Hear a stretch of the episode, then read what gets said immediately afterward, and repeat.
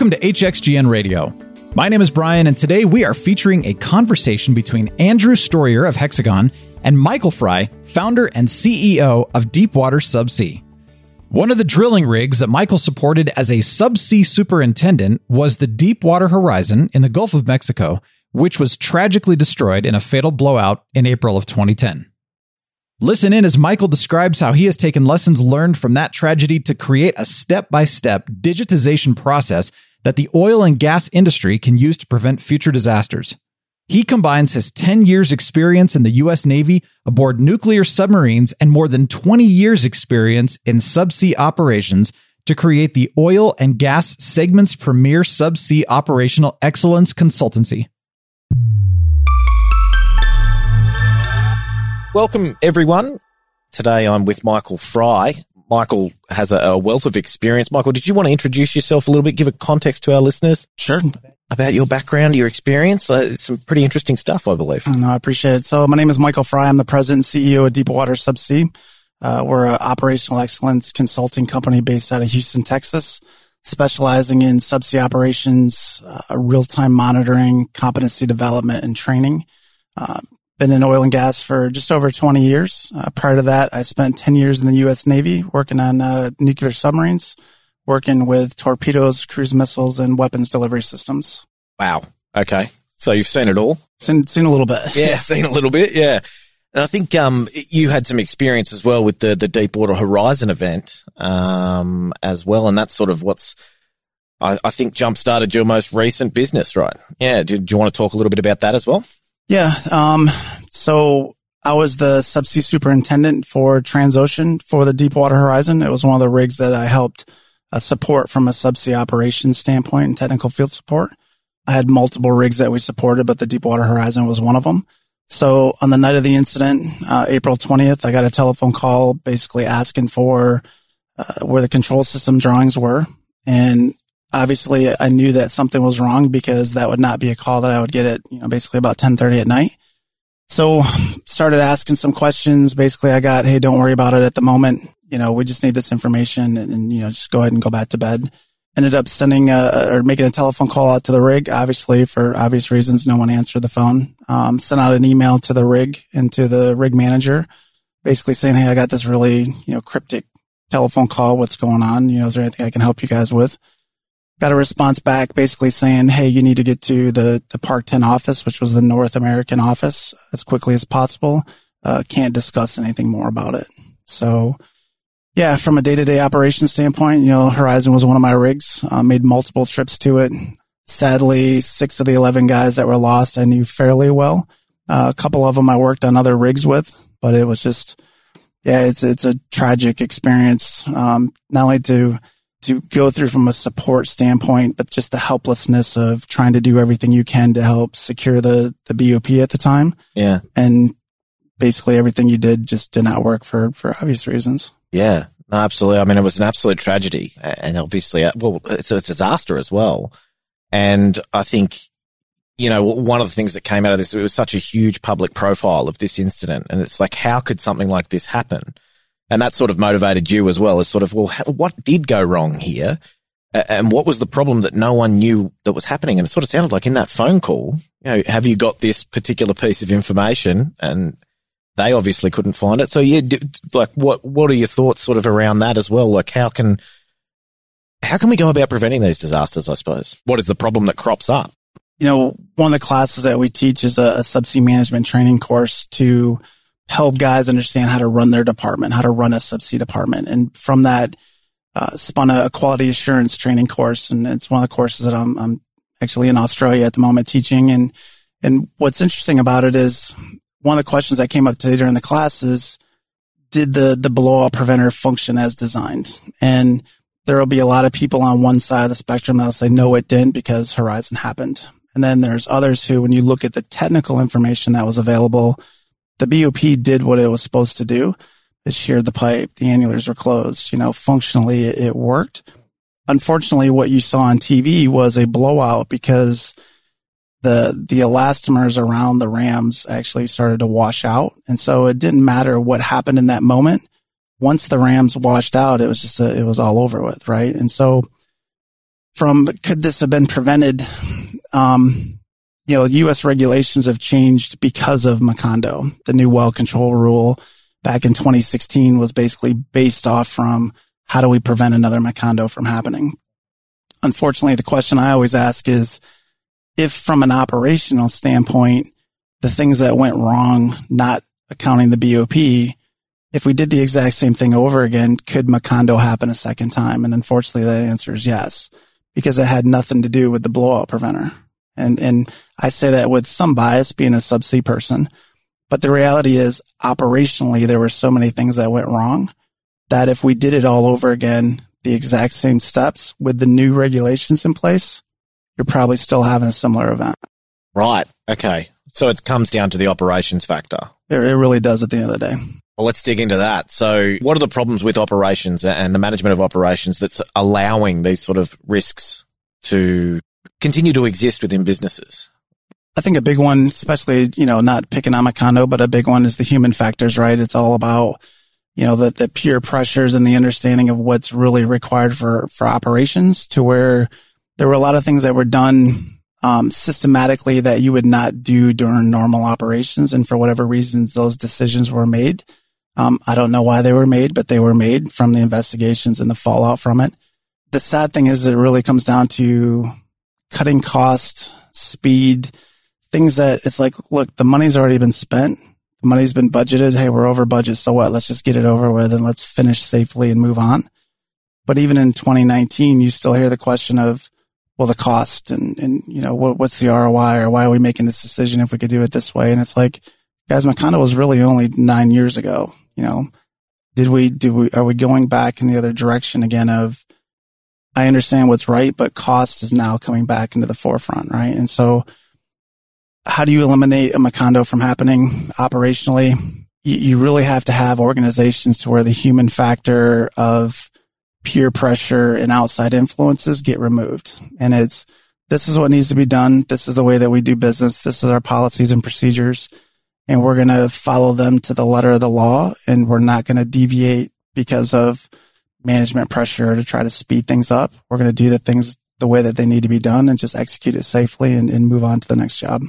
So just coming back a little bit there with Macondo, so it was a little bit like uh, not only was it the human factor that was involved, but there could have been a cost cutting exercise in that didn't allow for sort of that operations management to have visibility over, sorry, the, the technical piece that failed in the end.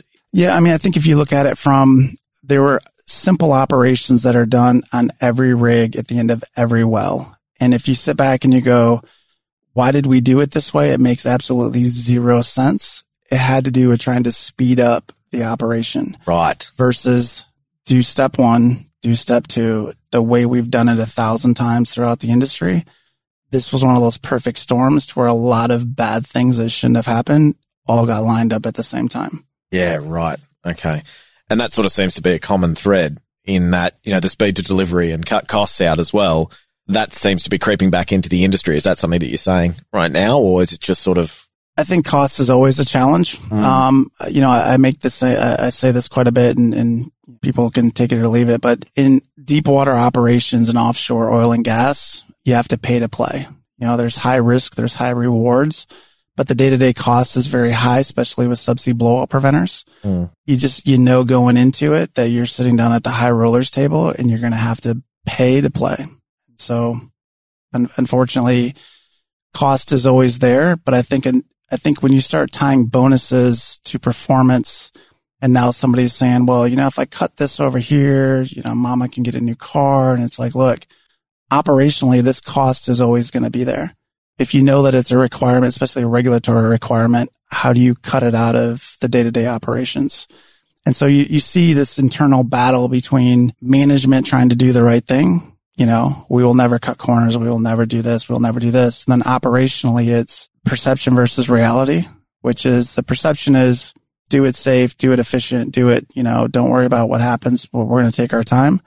Reality is get it done, get it done quick, you know, and it's not everywhere, but you still see incident investigations of what happened. Well, you know, they didn't want to spend money to get this and they didn't want to do that. And it's like, guys like, did we not learn our lessons the first time around? You know, we just had the anniversary of Piper Alpha and we have the Deepwater Horizon and we have these major catastrophic incidents that have taken place.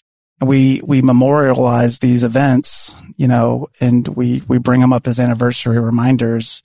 But yeah, when it comes to operations, we fall back to pre, you know, 2010 and go, well, you know, that was a one off incident, but it still happened. Hmm. So it sort of sounds like, uh, I mean, there's a couple of things that I'm pulling away from this is that probably sounds like there needs to be a better bridge between the executive and actually the team executing. Uh, so that the, the, speed to delivery doesn't increase, so that the ex, the executive is educated to understand. No, no, no, we can't speed up for these reasons. If you're afraid of unplanned costs, it's coming through the form of a disaster. And then on the other side, it sounds like there's also uh, the operations management, the human factor there probably needs to be uh, checks and balances in place there. I mean, I don't want to take words out of your mouth, but yeah, so some of these problems that we were discussing, what, what are some of the solutions? So I mentioned my background being U.S. military, right? One of the, the collateral duties I had was a quality assurance inspector. So SubSafe QA, which is probably one of the most stringent quality assurance programs in the world. Mm-hmm. There was zero tolerance for, you know, non-compliance. It was, uh, I say all the time, it's 100%, 100% of the time. The difference is the reason we looked at it differently is you actually went underway with the submarine. So when operations are taking place in, in any industry, somebody can go, well, it's my shift's over, whether I'm going home. On a submarine, if you rebuilt the valves and you were part of the quality assurance program, 99% wasn't good enough because you were going underwater with those hull valves that you just witnessed. And if it was like, well, maybe the, the other crew will catch it and my chopper's coming here shortly, you're going underwater with the submarine. And so some of the, the takeaways for me from an operations standpoint is transparency. And so, you know, we talk about digitalization and transformation, a lot of these things that are happening in the industries today, in all industries. One of the reasons we're going hard digital is because it allows me to demonstrate to my customer every step of the way where we're at in our operation. And so what that allows me to do is remove the the unknowns of, well, how much do we have left and why is it like this and what challenges are we facing? I basically utilize tools that I can present back to my customer and say, here's exactly where we're at. And he knows every step of the way where we're at in the process. And so it gets away from that. What's left? Why are we doing this? What, what do we got to do? He knows every day where we're at. And so I think that's one thing that happens. You get, you get management that gets disconnected from operations. And then when they reconnect, it's like, now we got to speed things up. Where if they were just connected the entire time, you would remove a lot of these challenges that, that operations face. Yeah. Okay. So how do you guys then, um, incentivize or KPI or sort of, uh, you, you, know, manage that process? Is that, you know, traditionally, I mean, uh, you know, key performance indicators, are, are, they tied to sort of compliance and those kind of things? How do you get people to stick to that? So for us, it's 100% compliance. And the reason for that is, um, you know, we were kind of talking about earlier offline. So U.S. regulations, API regulations, American Petroleum Institute. Um, these standards are written written into contracts and written into regional regulations. And so, what I always tell people is, "Hey, look, it's black and white. Like, I don't have an opinion about it. I'm not biased one way or another. I might not agree with it, but the regulation says you're going to perform X, Y, and Z. We're going to perform X, Y, and Z. And if it says you're going to document the following, well, we're going to document the following." That way, if heaven forbid something happened and we were called to the table to present what we did as far as this check, I have the objective quality evidence to be able to demonstrate back to the customer. These are the things that we did. So the way that we get around it is we ensure that the, the, the criteria for which we're auditing against is documented and it's visible to our inspectors, our surveyors. Then we assign the quality evidence that they're supposed to capture. So for an example, verify the calibration of this gauge is within, you know, the standard requirement of three years. It has to be traceable back to an industry standard. So what they do is they'll take a picture of the gauge. They'll get the, the calibration sticker and then they'll actually get a copy of the certificate, which we use as the objective quality evidence. So if somebody said, prove to me your guy actually did that, here's the picture, here's the certificate.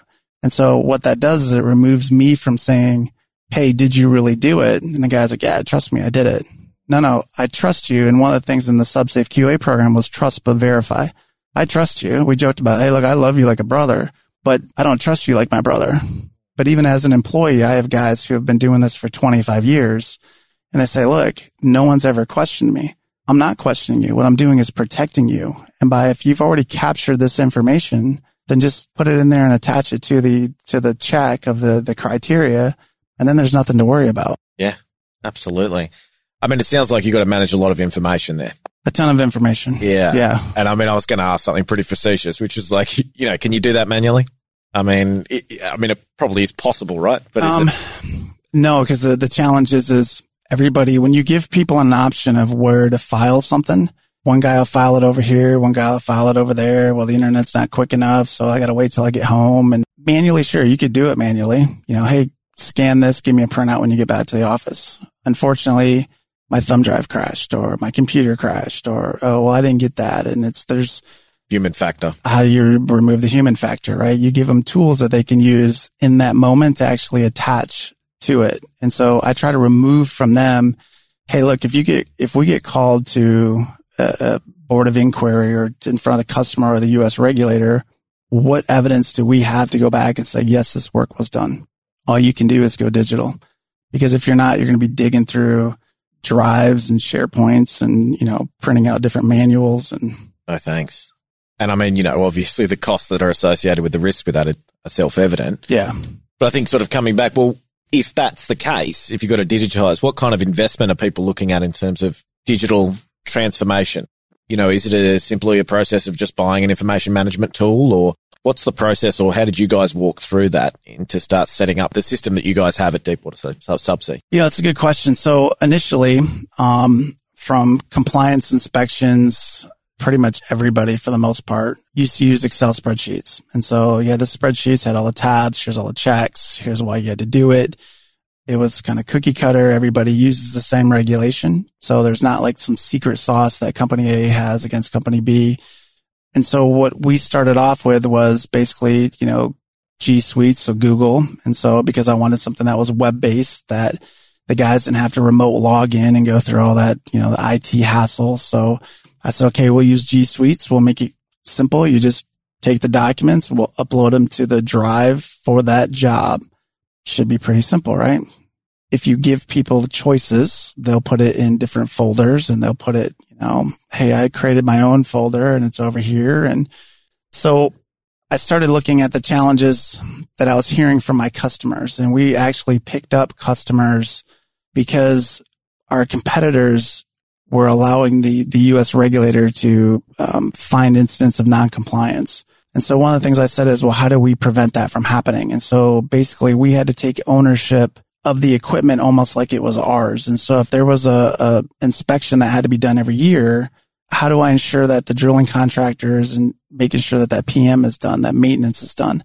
So I created a digital system that kind of replicated the requirements of if the asset was my own which basically informed me that this PM was coming due so I could make sure that the drilling contractor was doing his PM the way he was supposed to do it.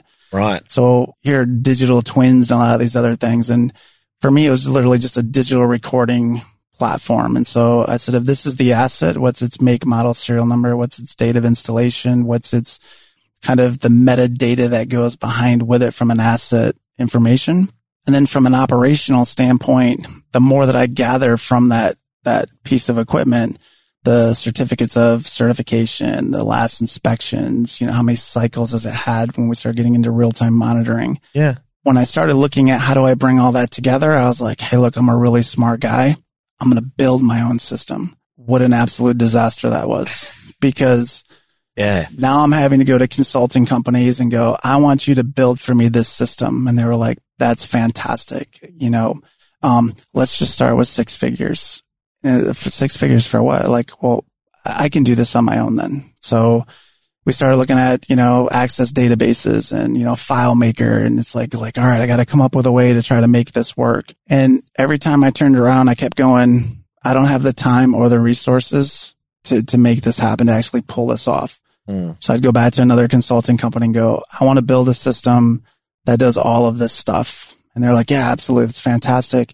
Six months, six figures. And, we, and I'm like, look, I don't have six months to wait. And so where this all kind of gets wrapped up, you know, long story short, we started doing real time monitoring and, you know, we're, we're looking at, uh, I'll step back for a moment. Somebody came to me and said, Hey, have you ever thought about doing real time monitoring with the, on the blowout preventers?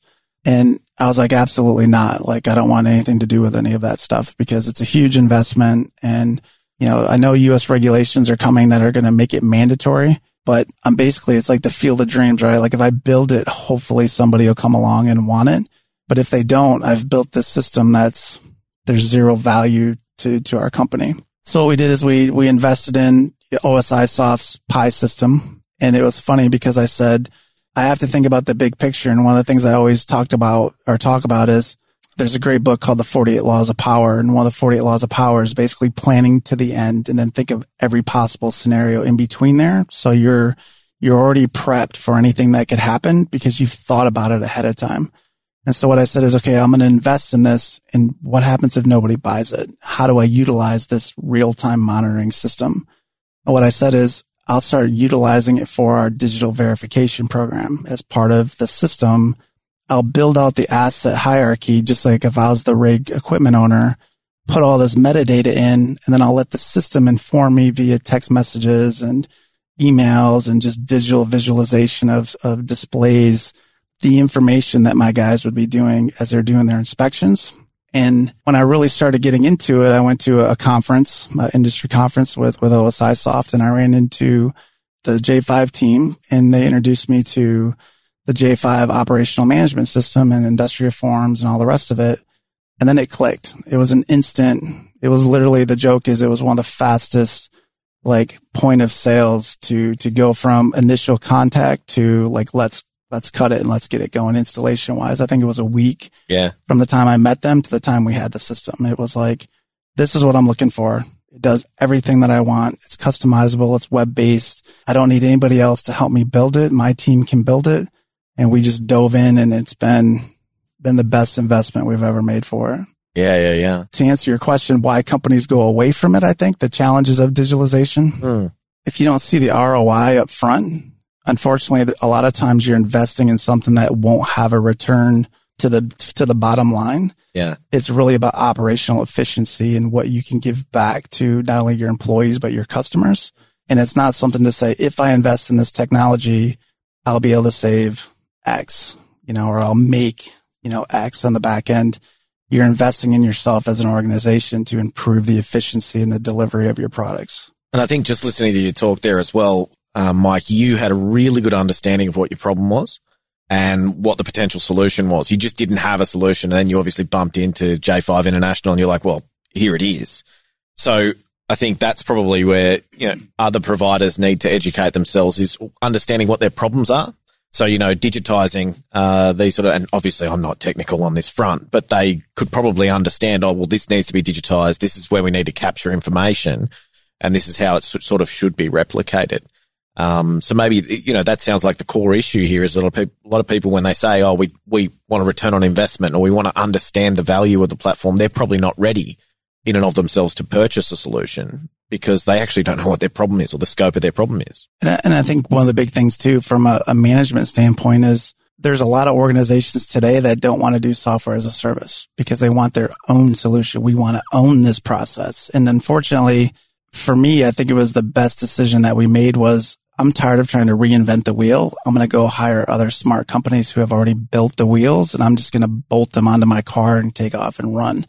And so every software that we use now is a software as a service, but it's built into, we call it an ecosystem to where all of our systems are integrated with one another. So OSIsoft's kind of the hub because that's where the real time monitoring data comes in. Mhm. J5's operational management system can pull information from the Pi system. It can also write back from the industrial forms back into the Pi system. We've now invested into Hexagon's SDX operational, you know, um, software that allows us to use smart P&IDs, which allows us to basically integrate with J5's industrial forms and also pull Pi system data. And so every software that we use, one of the, the primary fundamental requirements is it must be able to be integrated with the rest of the systems. And if it can't, it just doesn't, it doesn't meet the cut. Yeah. And so one, it allows me to move a lot faster because all I have to do is basically sign the check and say, here's where we need to download it and here's how you connect it. And now you're off and running Mm. versus months and months and months of having to sit down and go, this is what I want and having to explain to somebody else to build it. versus just going and finding what's already been built and saying, I'll take it. Let's go. Yeah. So this, I mean, this sounds like your, your digital strategy really is, uh, you know, you've actually got a really clear picture. Do you guys have it documented as well within the business of sort of how you go about acquiring vendors or, you know, what's your sort of process there? If you, do you, yeah, when you take a request for proposal from um, vendors, are you sort of looking, this is where you need to plug in, uh, and this is what we expect out of you as a vendor? So we're a very small organization, and, and this probably goes against conventional wisdom. Mike finds a software and he goes, I want it. And I already know ahead of time what it is that, that I want it to do and what it needs to do. What's interesting is the more I talk to the Hexagon team, talking about SDX and some of these other tools, SmartPlant, um, when I sit down and start going, well, this is what I'm looking for. And they go, oh, yeah, yeah, I can do that. Then I get more and more excited because like, oh, I didn't realize I could do that. And so I know what I'm looking for. And it's like, I always say, this is the piece of the puzzle that we've been looking for. And my team jokes because they're like, this puzzle doesn't have an end to it. It just keeps getting bigger and bigger. Like yeah, yeah. all puzzles have so many pieces. Mm. But for me though, it started off with, I needed something to take my checklist digital because I wanted something and I actually used it in our marketing materials. I tell our customer, look, everything we do is web based. It's transparent. You have a login. So if you ever want to go and check where we at in the status of the inspection, log in and take a look at it. If you want to see where we're at from a real time monitoring standpoint, log in and see your rigs. We have nothing to hide because if we're doing our job, everything should be, you know, we should be transparent in everything we do. I think what happens is when you get organizations who start covering up and it's like, I don't want you to have the documentation. I don't want you to see what's going on behind the curtain then it's like you start wondering, are you really doing what you're supposed to do? But when we go about selecting softwares um, and vendors, it really comes down to I see something online or I get introduced to something or one of my team says, Hey, look, have you ever seen this? And it's like, Oh, well, let's take a look at it. And if I like it and it fits the purpose of what we're looking for, then the rest of us just make the investment and pull the trigger. Yeah, no, fair enough. And maybe changing tact a little bit here, but uh, one thing I was thinking about, and we, we discussed offline as well, is just sort of adopting uh, digital solutions or digitizing, you know, processes. There's a lot of resistance to change around that. You know, a lot of people seem to, well, within this industry, dig their heels in and say, well, the way we've done it works and it's worked for the last 25 years. You know, how do you approach problems like that? And sort of how do you get people to open their eyes to the possibilities of sort of digitizing operations? Yeah, that's a good question. Um, when we first started rolling out the digital checklist, you know, as a business owner, I was excited. My customers were excited and my team not so much excited, you know, and I know it's bad English, but my team was like, this sucks. Like, why, why do we want to do this? We've been doing this for so long. It works.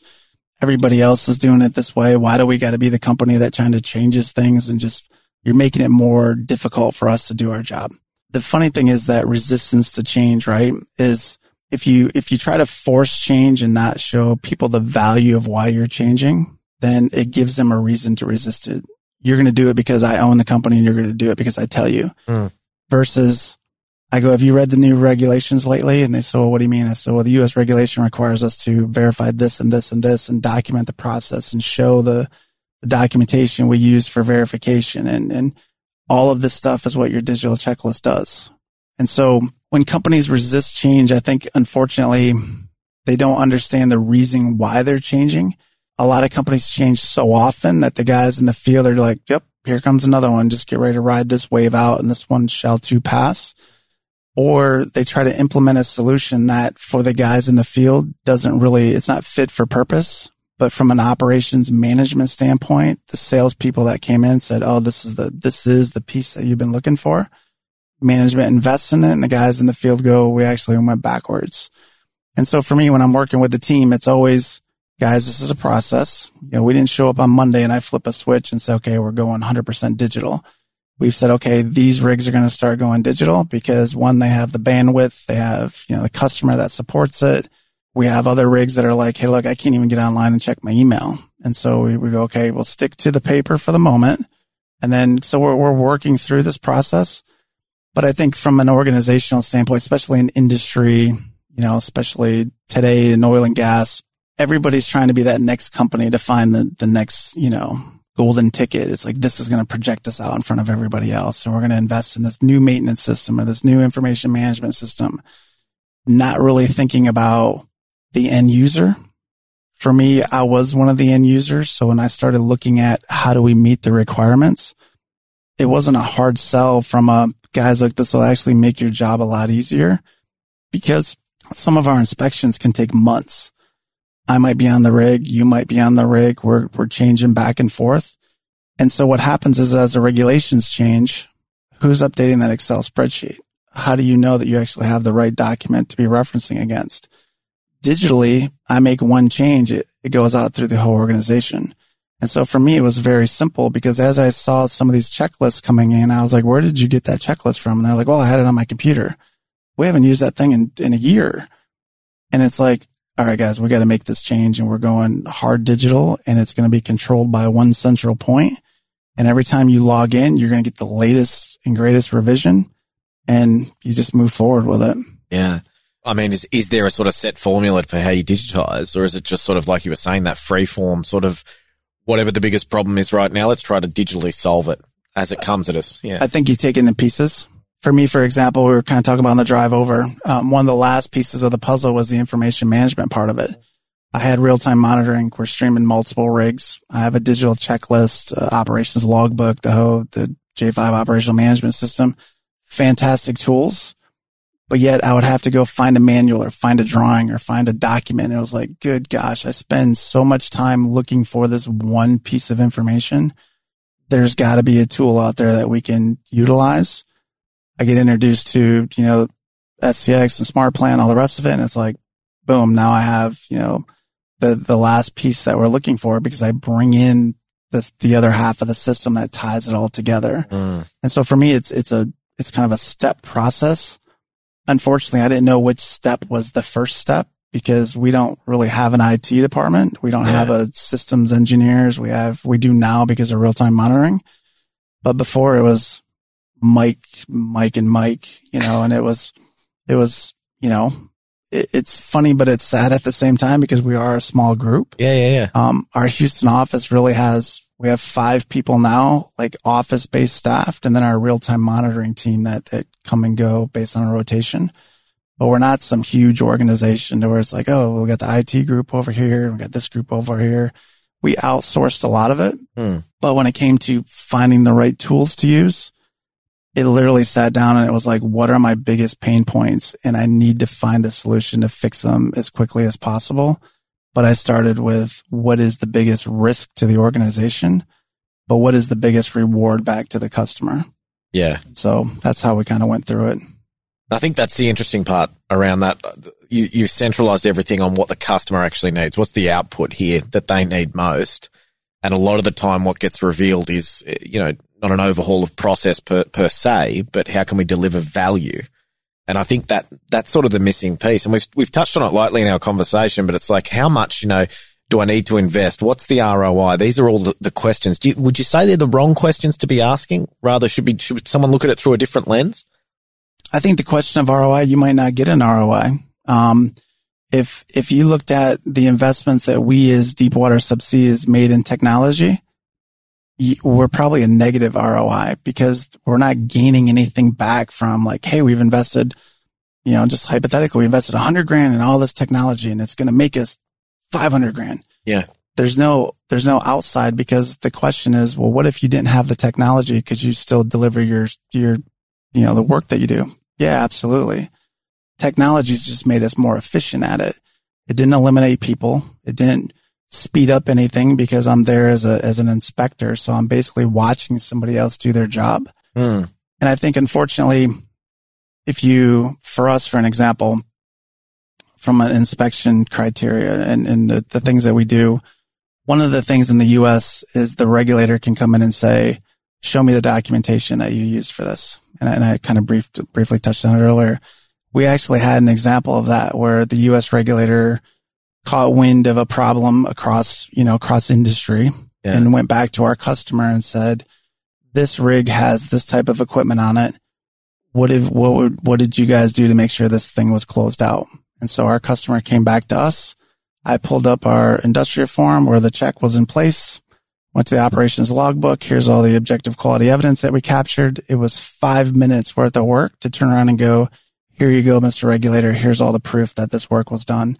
And they actually sat back and were kind of like, can you, can you show us more about that? Yeah. And so Unheard of.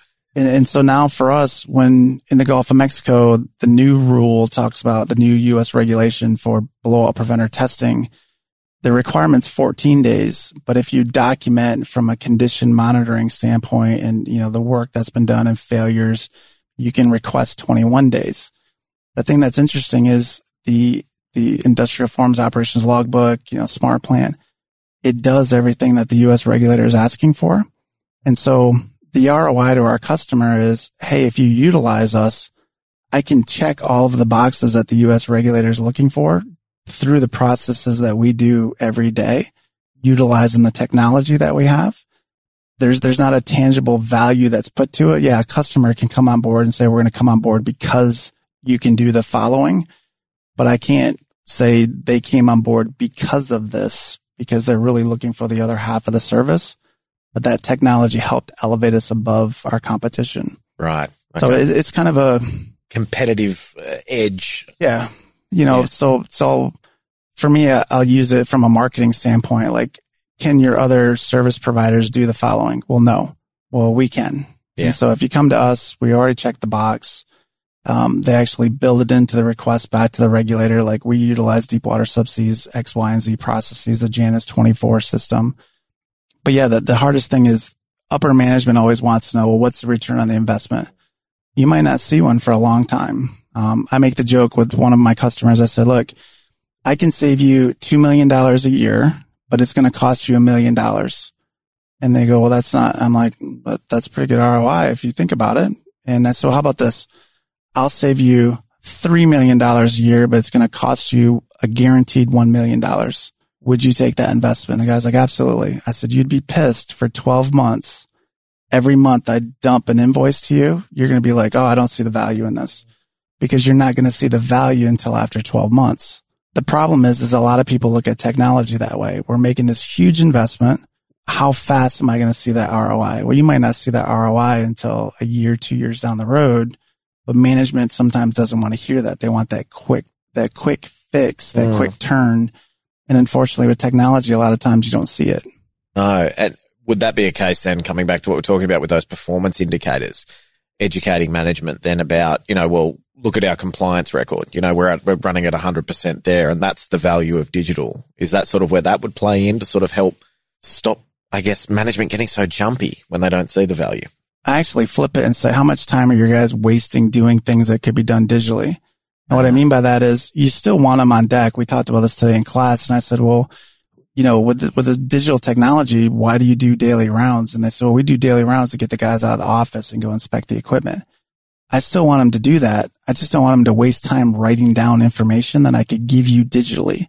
Yeah. And so for me, it's the efficiency of how well Johnny does his job versus trying to change the way Johnny does his job, if that makes sense. No, absolutely. Productivity. Like, yeah.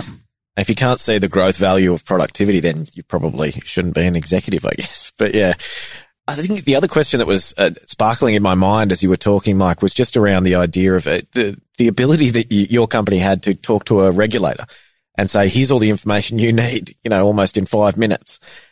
Does that mean that there should be some petitioning going on, perhaps from a government level, about digitizing kind of operations? Because we know what the damages can be. And maybe the, the regulatory compliance aspect should be like, well, you need a platform or you need to start moving towards a platform that allows us to access and give us the visibility that we need to see that you're doing the job right. So a, that's a good question. So in the regulations today, it says that documents can be requested, you know, basically as the regulator requested, Hmm. but it says they have to be readily available. Now, the challenging question is what is readily available? I mean, and- Super subjective. and I always make the joke that when they come out to the rig and they say, Hey, we want to see this readily available means before I get back on that chopper, you better be able to show me that document. Now that could be over a couple hours. And I try to always put myself in the regulators, you know, shoes and go, I've asked for this document, which you say you have, but yet you can't produce it to me in two hours. Why is that? And so unfortunately with information management systems today, a lot of them are not built for that quick, you know, go find the information. But it is written in the regulations that it, needs to be readily available. There needs to be a copy on the rig. There needs to be a copy ashore. And so you're seeing this bigger push, even in the way that the, the regulations are written, the standards are written. So it says electronic or hard copy. So you're getting this push more and more to the language of digitalization, but it's hard for a regulator to come out and say, you must go digital because then they're going to say, well, who's going to pay for that? Yeah. And so what they say is you either have to have electronic or hard copy readily available upon request. Okay. Yeah. There's a bit of work, I guess, in moving the industry forward. The other question I was thinking was, um, uh, was just around, I mean, it's clear that you've got a wealth of expertise. I mean, just listening to you talk now, you, you've had the experience not only from the executive level, but the end user. And one of the things that we've noticed in a survey of APAC as well is that there is a lack of technical expertise, which causes uh, companies, I guess, to be gun shy about digital transformation. How do you go about acquiring more technical expertise that, that, that, could, that could give your company confidence to make the decisions like yourself? Like you can just make these decisions because you know what the problem is. You know what the solution is. Where do you find that technical expertise? How do you get educated? From from a Deepwater Subsea or how do we educate our customers? Well from from your own experience or how you educate your customers just how do how do we up the level of technical expertise that allows people to digitally transform? I think the biggest challenge with other organizations is when you talk about the oil and gas industry for an example things have been done the same way for generations right? And and i always say the problem that the industry has is and and some people don't like it when i say this this way is if I go back in time to when the industry started, it was mom and pop who owned a rig, who it was on their land and it was their equipment. If you didn't like our rules, then you go away and we'll find somebody else. And then we started moving towards the offshore industry. And so then you had smaller companies, kind of not mom and pops, but you started getting into corporations. And so you, you have people who have done things the same way for generations or years, decades, you know, as an industry.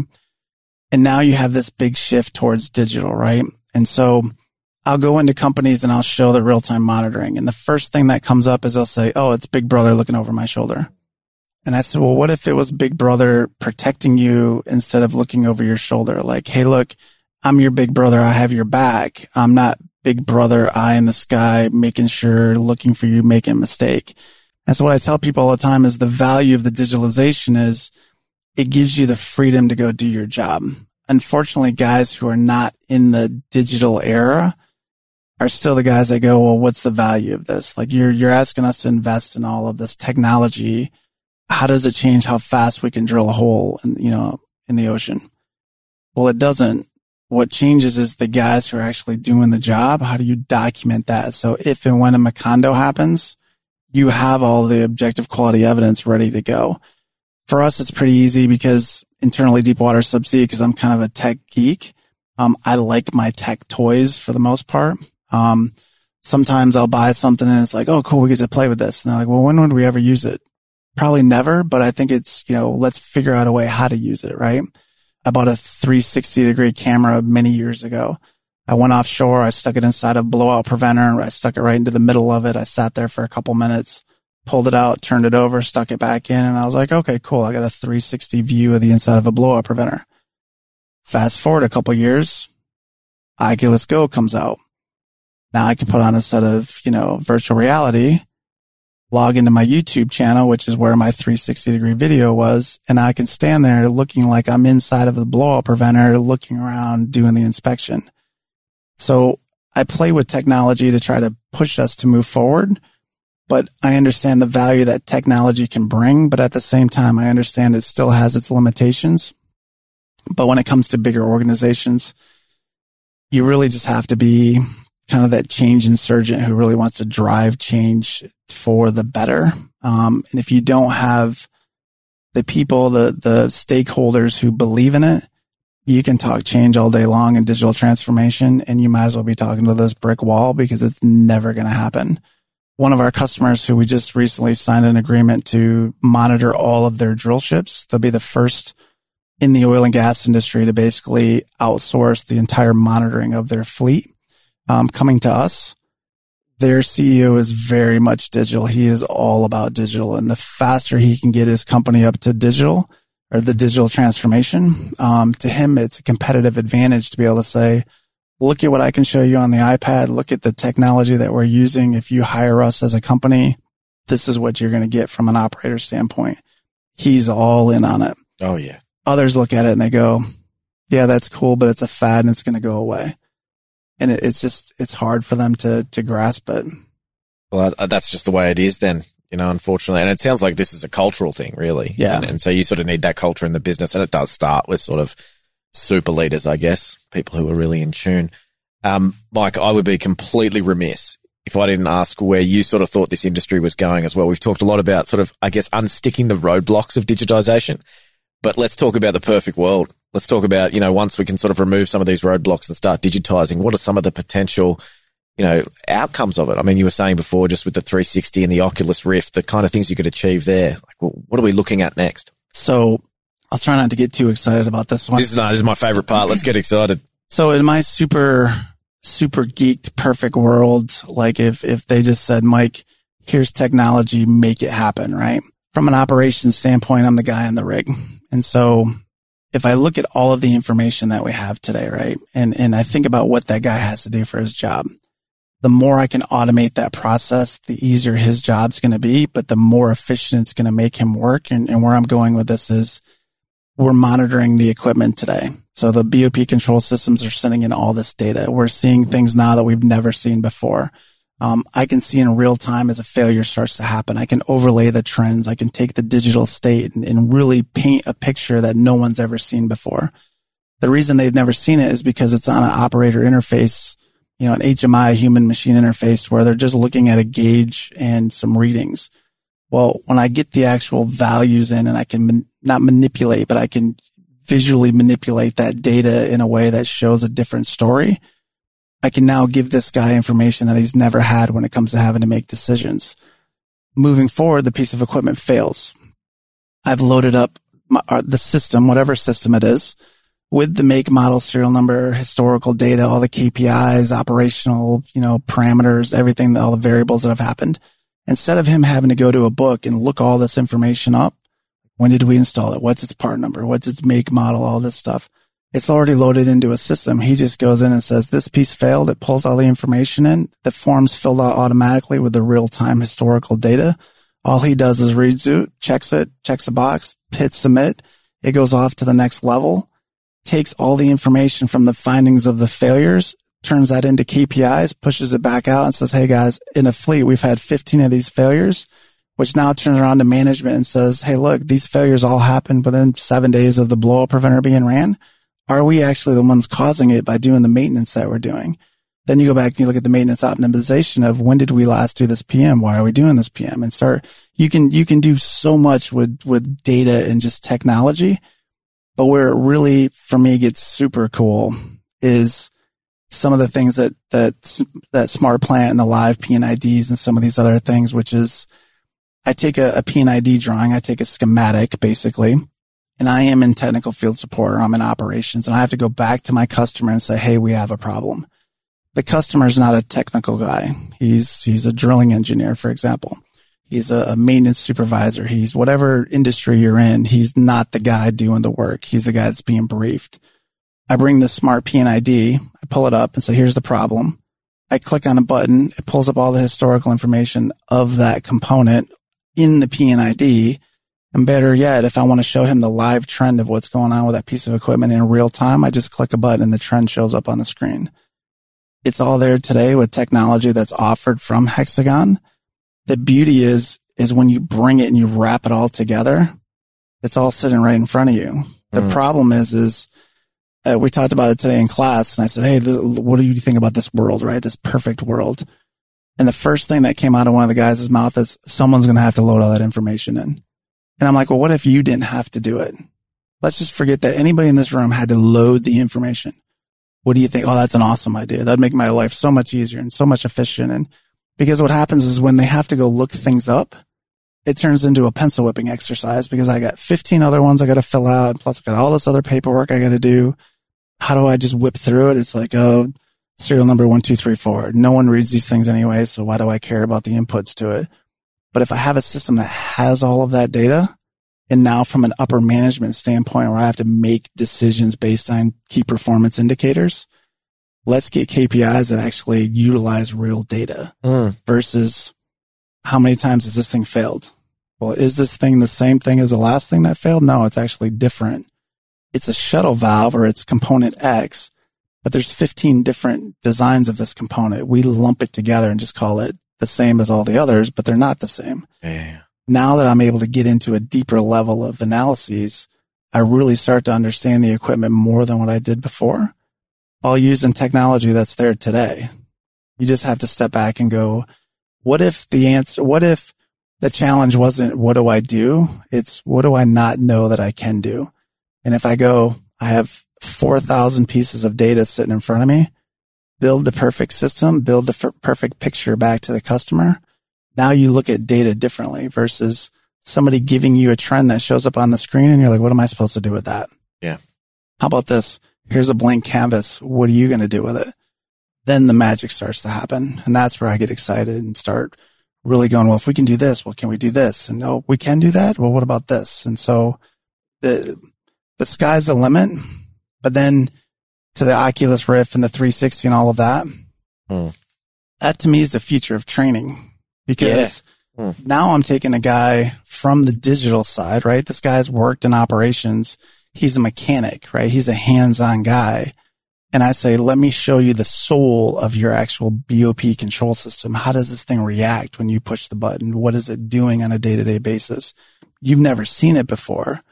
And it's like a doctor who finally hooks you up to an EKG and it's like, you can feel your heartbeat, but let me show you what it looks like when it's actually beating. And so when guys start to see, you mean that's really how the system works? You, you have a new opportunity for training and developing the next generation of the operator versus a guy that goes, when I push the button, this happens. And if it starts to leak, I'll call somebody else. You don't have that luxury when you're 4,000 miles away or you're halfway across the world. And for us in our world and, and for operations and subsea and blowout preventers, I can't touch it. It's thousands of feet away, 5,000, 10,000 feet away in the ocean floor. I'm looking at the control system and the trends to tell me the information that I need. The problem is, is guys have never seen it before because they're just used to a radio gauge that sits on a display. Now I've taken away the mystery of it and I can teach you how your system actually works digitally. Yeah. And we can be here. You can be in Australia. You can be in the UK. I can be in Houston. It's like, guys, look, this is what the system's doing in real time. Never before have we been able to do that. But that data has been sitting there in these control systems since we started using multiplex systems 20 years ago. But just now the digital half of what we do because of Macondo really forces the regulations. Because one of the big things with Macondo was in the initial hours when the incident took place is what is the status of the BOP? Well, nobody can answer that because the rig was on fire. The crews were on lifeboats being rescued and we were in the office trying to help troubleshoot and secure the well, stop the flow, but nobody knew what the last day of the BOP was.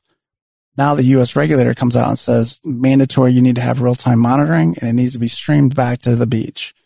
Well, people said, well, why do we need to stream back to the beach? Well, what happens when the rig sinks? Hmm.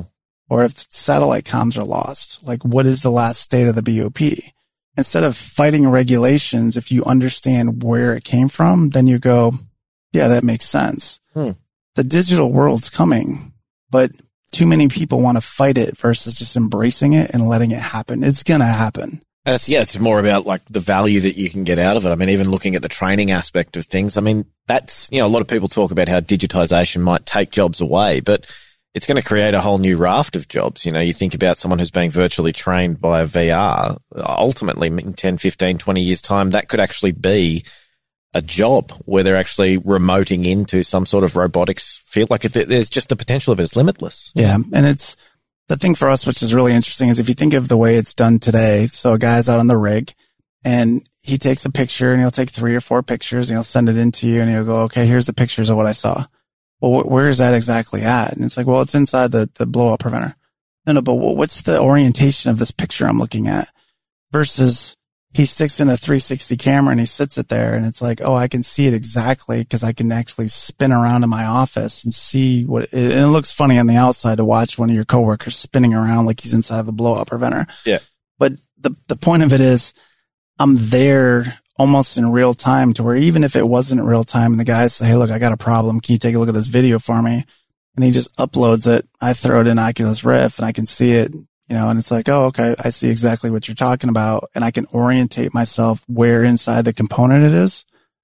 That to me, you're, you're, you're taking things to another level. And with technology today and 4K video and a lot of these other things, it's different with the latency issues that you've had in the past. You know, I think you're going to run into a bigger problem with, you know, intrinsically safe devices and a lot of that's where the technology limitations are going to be or the costs are going to be so high. Mm. Um, but you're starting to see now with streaming data back to the beach. You know, some people say, oh, well, it's a bandwidth issue. It's a regulatory issue. It's like, look, I don't, I'm sorry that you're going to not be able to stream Netflix from the rig, but US regulations require X, Y, and Z.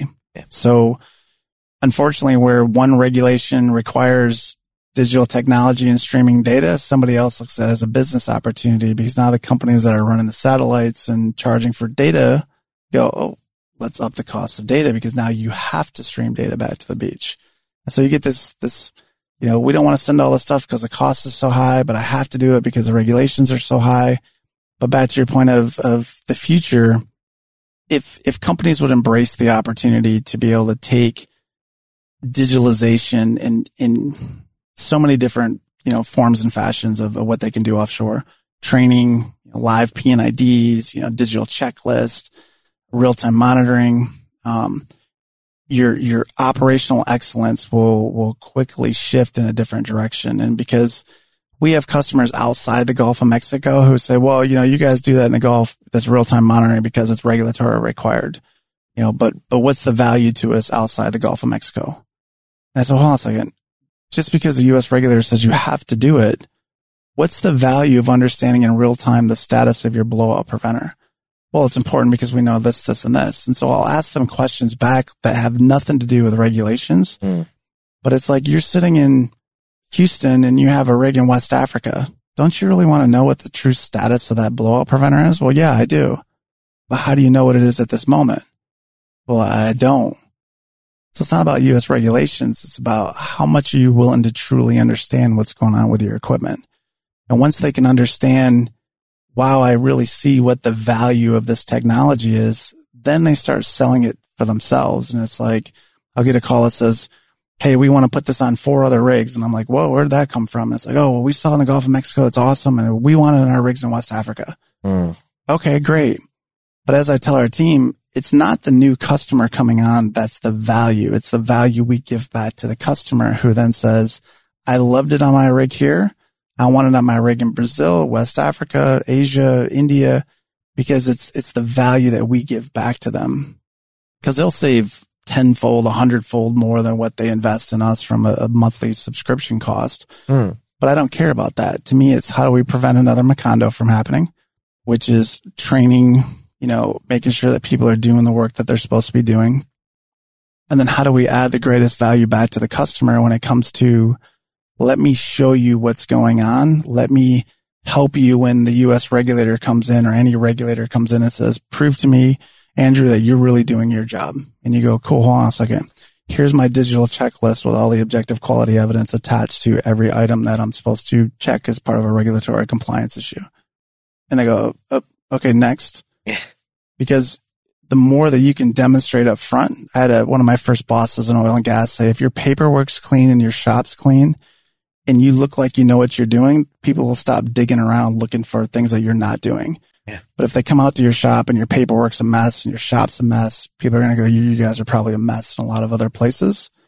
The more you can, I'm very transparent even with the regulators. So they'll yeah. say, well, how do you guys do this? I'm like, cool, let me show you because I want them to understand how the process works.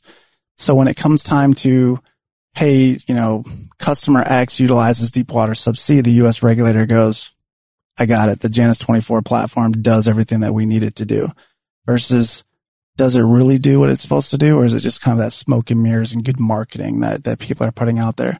For me, I'm very transparent. Let me show you. Let me show you this because I get excited about it because we've never had the opportunity to do the things that we're doing today. And it's the digitalization of the work that we're doing that allows us to have this opportunity. Yeah. I mean, Mike, thank you so much um, for sharing this with us today. I mean, it is it's super exciting.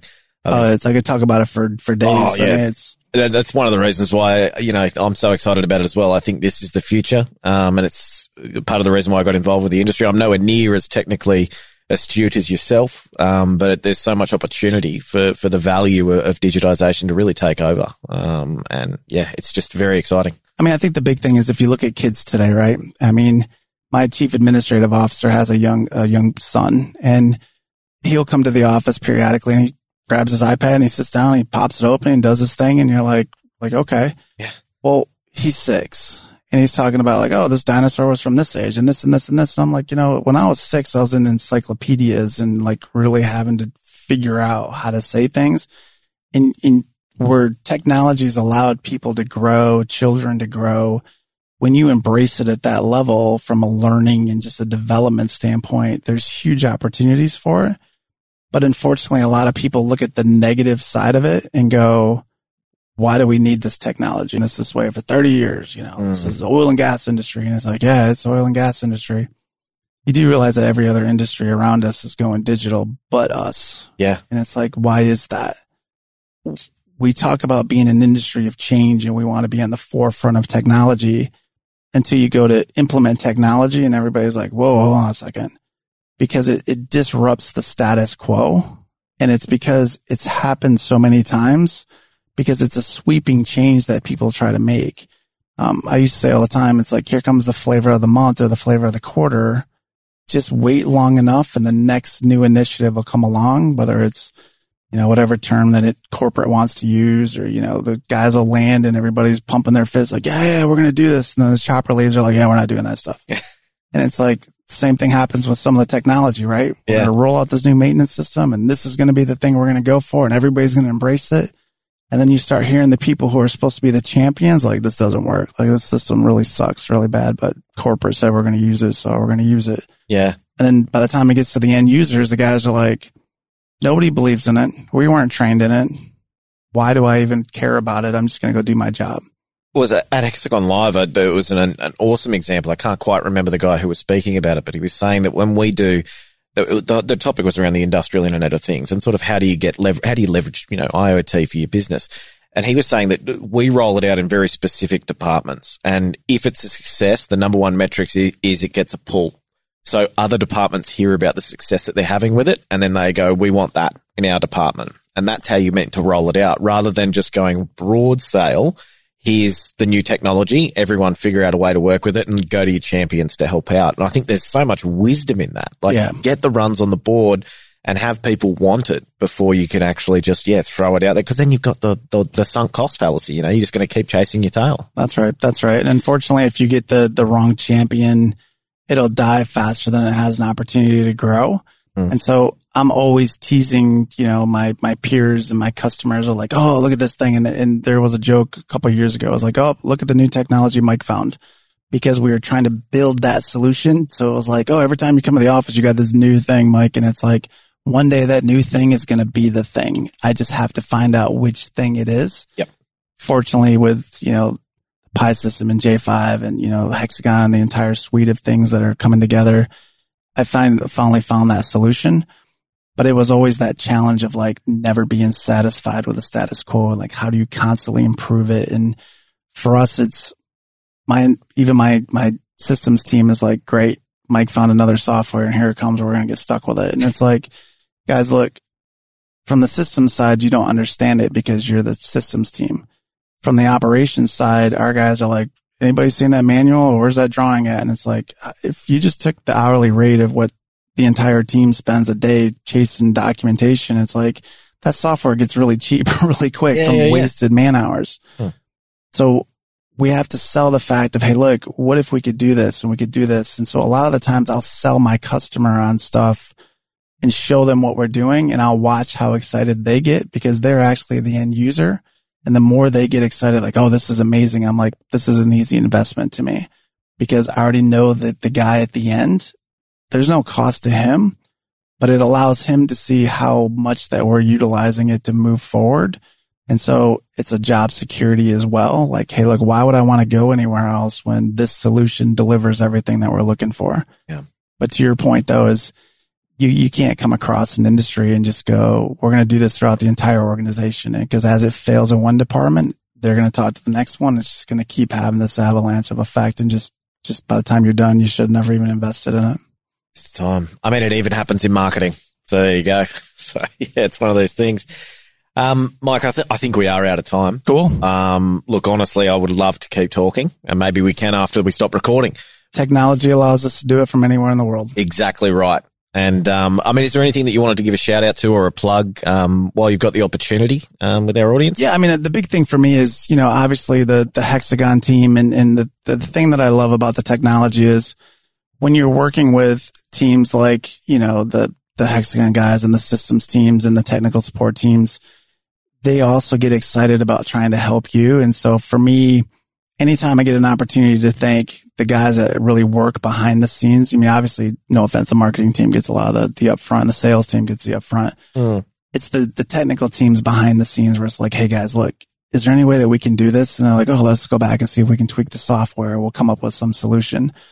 So there's a whole list of people, but I mean, you know, for me, it's, it's really giving thanks back to, to your organization and, and the teams that, that see, you know, because we're really kind of the, the new kid on the block. Mm-hmm. Um, you know, we were the 2019 Trailblazer, you know, award recipients. Yep. And I sit back and I go, I mean, that's really impressive, but it's just, what I mean is it's every day we do it but to be recognized, with it, it's like, guys, look, we're the trailblazers because you've given us amazing tools to use. And so the more that you guys challenge yourselves to come out with better products and services for us, it just makes our job that much easier. So thank you to all of your guys' teams from, you know, the marketing team to the sales team to the technical team. And, and really we couldn't do it without you guys. Oh, Mike, that's too humbling. Um, look, thanks very much. I really appreciate it. And, no, I appreciate um, the opportunity. Yeah, no, no, no. And, um, yeah, look, obviously, thanks very much. And, and hopefully we can keep this conversation going with other people offline. Cool. Sounds good. Yeah. I'm here for you guys. Yeah. Thanks very much. All Cheers. Right. Andrew and Michael, thank you very much. For more information about today's topic, visit hexagonppm.com. And of course, to learn even more and listen to additional episodes, head over to hxgnspotlight.com Thank you so much for joining us here on HXGN Radio.